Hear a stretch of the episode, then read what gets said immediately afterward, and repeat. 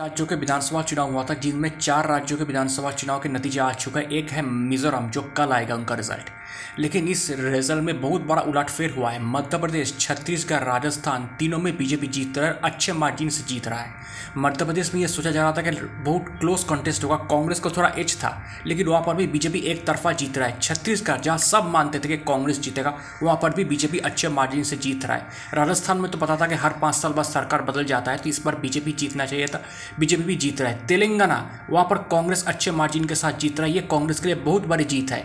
और सबसे बड़ी बात, इन चार राज्यों में देखा जाए कि ब्रांड मोदी चल गया, क्योंकि मोदी अपने नाम पर चुनाव लड़ रहे थे। मध्य प्रदेश, छत्तीसगढ़, राजस्थान में सिर्फ मोदी का चेहरा था, तो ये मोदी की ब्रांड बहुत बड़ी जीत हुई है और ये दिखाता है कि बीजेपी अभी भी पावरफुल है। कांग्रेस का बहुत बड़ा झटका लगा, छत्तीसगढ़, राजस्थान हाथ से उनका चला गया। अब सोचना पड़ेगा दो हज़ार चौबीस में सारे पार्टीज क्या प्लानिंग करेंगे।